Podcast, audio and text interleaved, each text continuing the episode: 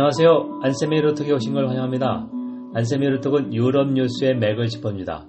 유럽과 세계 그리고 우리를 되돌아봅니다. 일주일에 한 번씩 여러분을 찾아갑니다. 어, 벌써 초여름 날씨입니다. 건강하게 잘 지내십니까? 국내 청취자 여러분 반갑습니다.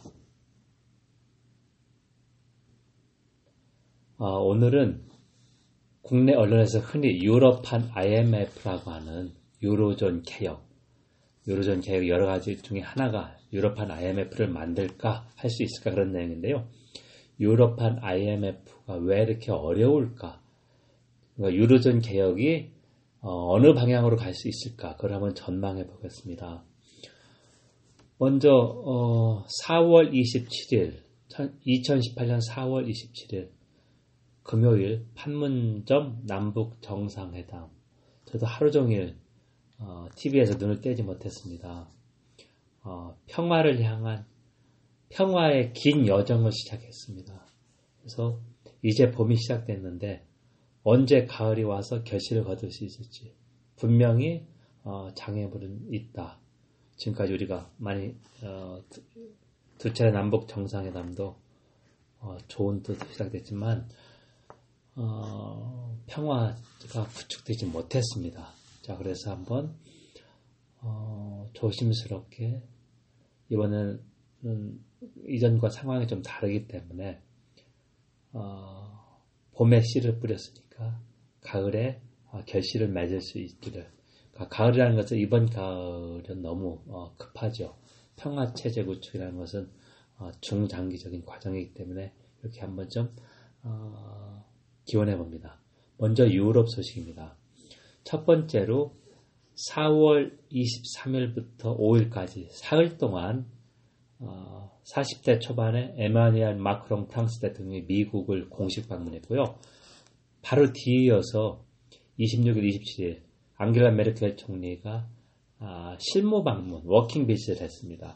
메르켈 총리는 아, 작년에 아, 트럼프 취임 후에 미국을 공식 방문해서 트럼프한테 악수를 청했다 거절당해서 유명한 그 사진이 남아있죠. 그래서 두 사람 다 마크롱이나 메르켈이나 트럼프 대통령의 미국 우선주의를 좀 벗어나라. 자유무역 질서를 한번 다시 미국이 만든 거니까 아, 이걸 돌아와라. 그리고 이 트럼프 대통령은 이란 핵 협상을 폐기하려고 한다. 그걸 유지해야 된다.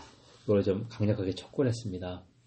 마크롱은 어, 미의회 상원 합동 연설도 하고 아주 후한 대접을 받았고 어, 미국 언론 일부에서 브로망스 남자끼리의 브로망스 브로망스라고 하는데 메르켈과 트럼프는 사이가 좋지 않습니다.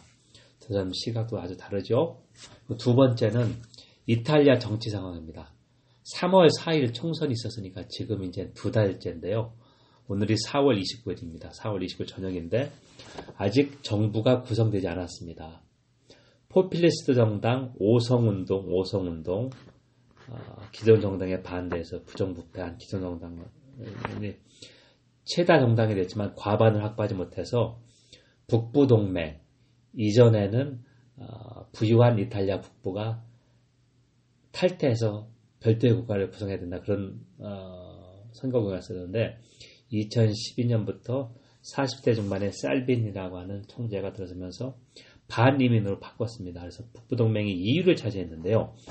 오성운동이 키를 잡고 북부동맹하고 정부를 구성하려는데 오성운동이 요구하는 게 어, 실비오 베를루스코니 유명하죠. 80 넘은 이탈리아 재벌이고 총리를 세 번 역임했습니다.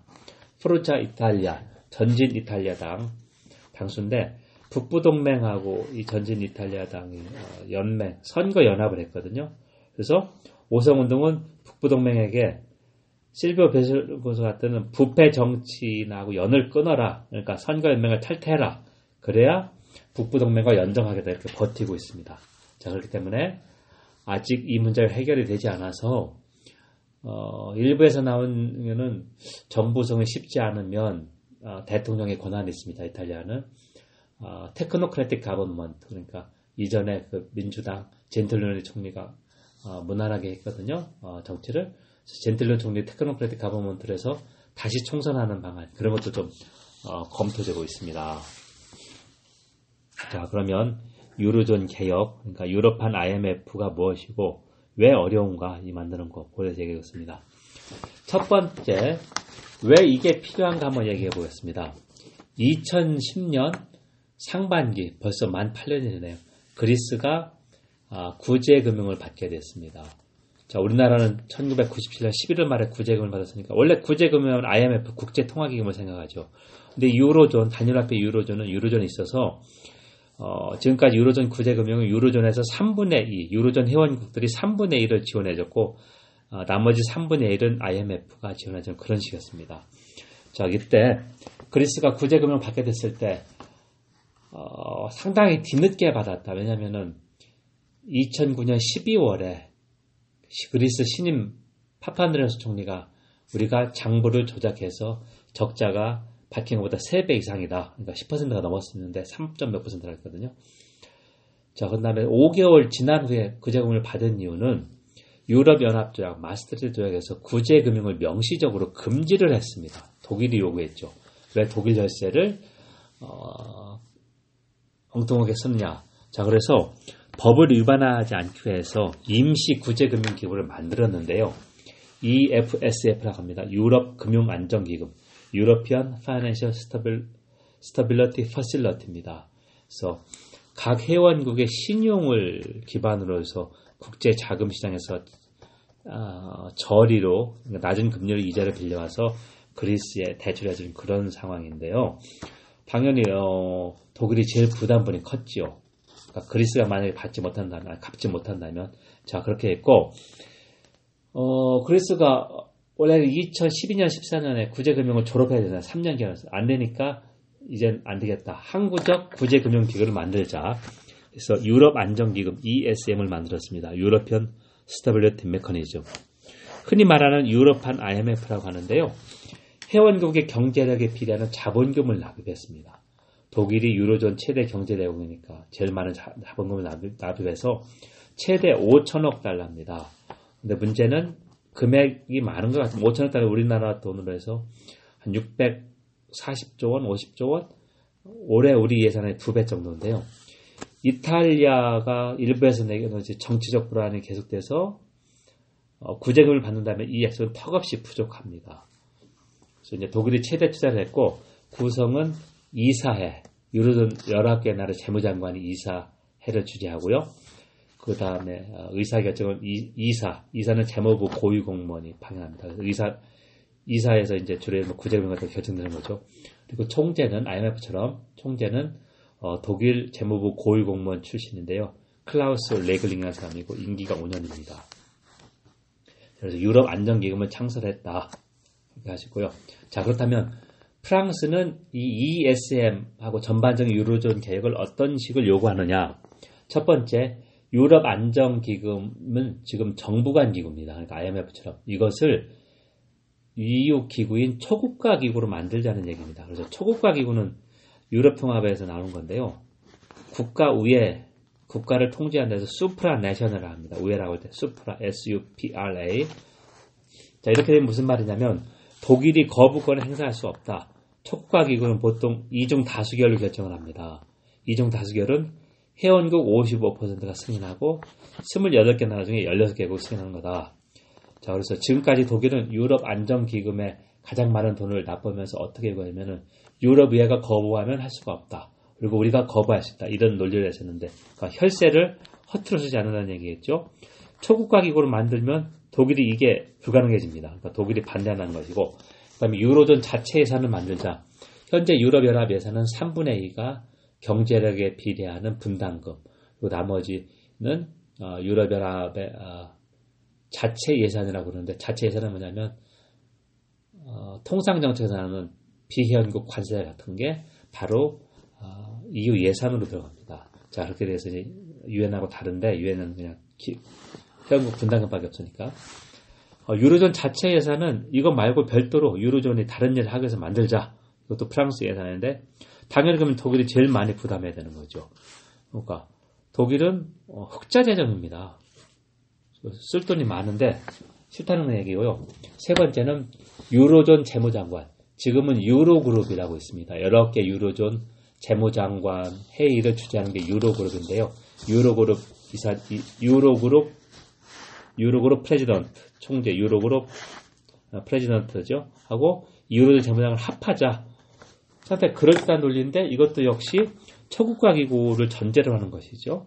자 그렇기 때문에 독일은 절대 우리가 어, 돈을 함부로 쓴 어, 그리스와 같은 배짱에게 우리 혈세, 우리가 통일 후에 허리들 조련해서 돈을 절대 줄 수 없다. 자, 그러니까 정부 간 기구를 해야 된다.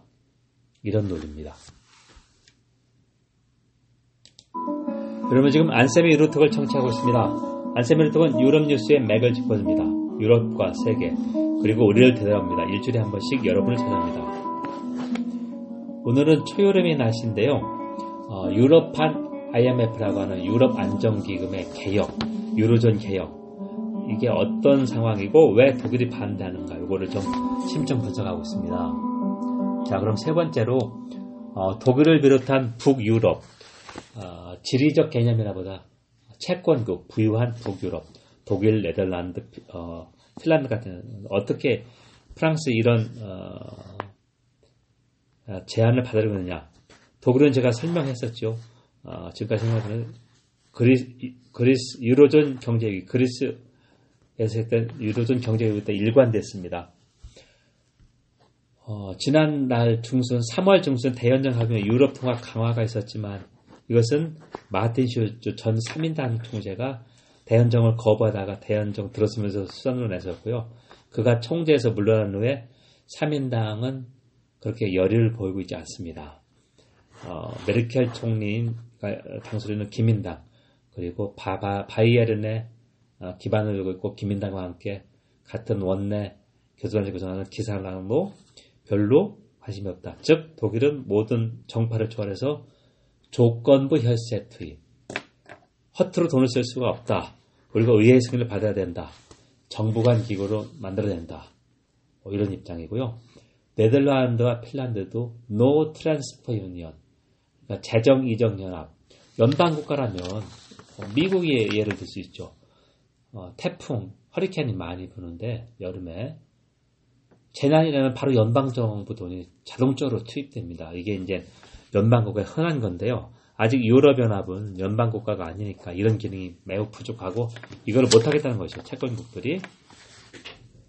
자, 그러면 전망은 이렇게 계속 버티고 있는데 어, 프랑스는 힘있게 계속 요구하고 있다. 마크롱 대통령이 2017년 9월 말 소르본느 대학, 소르본느 대학을 선택한 것은 어, 유럽 대학사에서 이탈리아에서 시작된 볼로나 대학 다음에 유럽에서 대학이 처음 제일 먼저 생긴 소르본느 대학입니다. 그래서 유럽 통합 강화 이런 내용을 주장을 했고요. 4월 17일 유럽의회에서 마크롱 대통령이 연설하면서 동일한 내용을 주장했습니다. 근데 이제 프랑스는 이번에 할 말이 있는 게 어, 마크롱 대통령 이전에는 어, 개혁이 지지부진해서 독일이 별로 신경을 쓰지 않았다. 프랑스가 제대로 국내 계획도 하지 못하면서 왜 유로존 계획을 이야기나 이런 입장이었었는데 이번에는 프랑스는 숙제를 좀 하고 있습니다. 마크롱 대통령 취임한 지 1년 가까이 가는데 어, 제일 어떤 노동시장 유연성 법안이 비준돼서 어, 프랑스의 그런 복지국가 일부를 좀 조금 어, 긴축 복지국가 수정을 했다. 그리고 이제 이제 철도 등 공공 부분 개혁에 박차를 가하고 있다. 근데도 독일은 절대 하지 못하겠다. 독일 입장 분명합니다. No transfer union. 연방 국가처럼 자동적인 재정 투입은 안 된다. 왜냐하면 독일이 제일 큰 부담을 하고 있기 때문에 그런 얘기고요. 그래서 어, FT 칼럼니스트이고 독일 경제학자인데 볼프강 뮌차우라는 사람 유로존 위기 때부터 상당히 날카롭게 분석해서 상당히 어, 많이 전망이 좀 정확했는데요. 이 사람 주장은 유로존 경제 위기와 같은 또 하나의 그 유로존 존폐, 유로존의 존재 자체를 위협하는 그러니까 실존주의적 위기, existential crisis가 닥치기 전에 독일은 유로존 개혁 더 이상 하지 않으려고 할 것이다. 마지못해서 하려고 할 것이다. 그래서 진전이 쉽지 않을 것이다. 이렇게 전망했습니다. 어, 저도 이 의견에 동의합니다. 제가 유로존 개혁 때 아, 관련되는 몇 개 논문을 좀 썼는데요. 안병억하고 유로존 개혁 이런 식으로 하면 유로존 아니면 어, 금융위기 이런 식으로 하면 좀 몇 개 논문을 찾을 수 있을 겁니다. 여러분 지금까지 안세미 루톡을 청취했습니다. 안세미 루톡은 유럽 뉴스의 맥을 짚어줍니다. 유럽과 세계 그리고 우리를 되돌아봅니다. 일주일에 한 번씩 여러분을 찾아갑니다. 오늘은 봄인데 벌써 더워져서 이제 초여름의 문턱입니다. 유로존 개혁, 국내 언론에서 유로존 개혁. 좀 더 정확하게 얘기한다면 유럽판 IMF를 초국가 기구로 만들고 그에 관련된 어, 제도를 정비하자고 하는 프랑스의 계속되는 개혁 요구가 어, 독일이 반대해 부딪혔다. 독일뿐만 아니라 네덜란드, 핀란드도 마찬가지다. 따라서 개혁이 쉽지 않을 것이다. 그런 식으로 좀 전망을 좀 해봤습니다. 청취해 주셔서 감사합니다. 그리고 앞으로 올해 내내 어, 한반도 평화를 구축하기 위한 긴 여정이 조금씩 어, 시작됐, 시작됐고 이제 어, 진행될 것입니다. 한번 좀 어, 관심 있고 이렇게 계속 지켜보고 어, 유럽에서 어떤 어, 생각을 갖고 있고 과연 유럽 연합도 이쪽에 어떻게 관여할 수 있을까 이런 쪽을 한번 좀 더, 지켜보도록 하겠습니다. 감사합니다.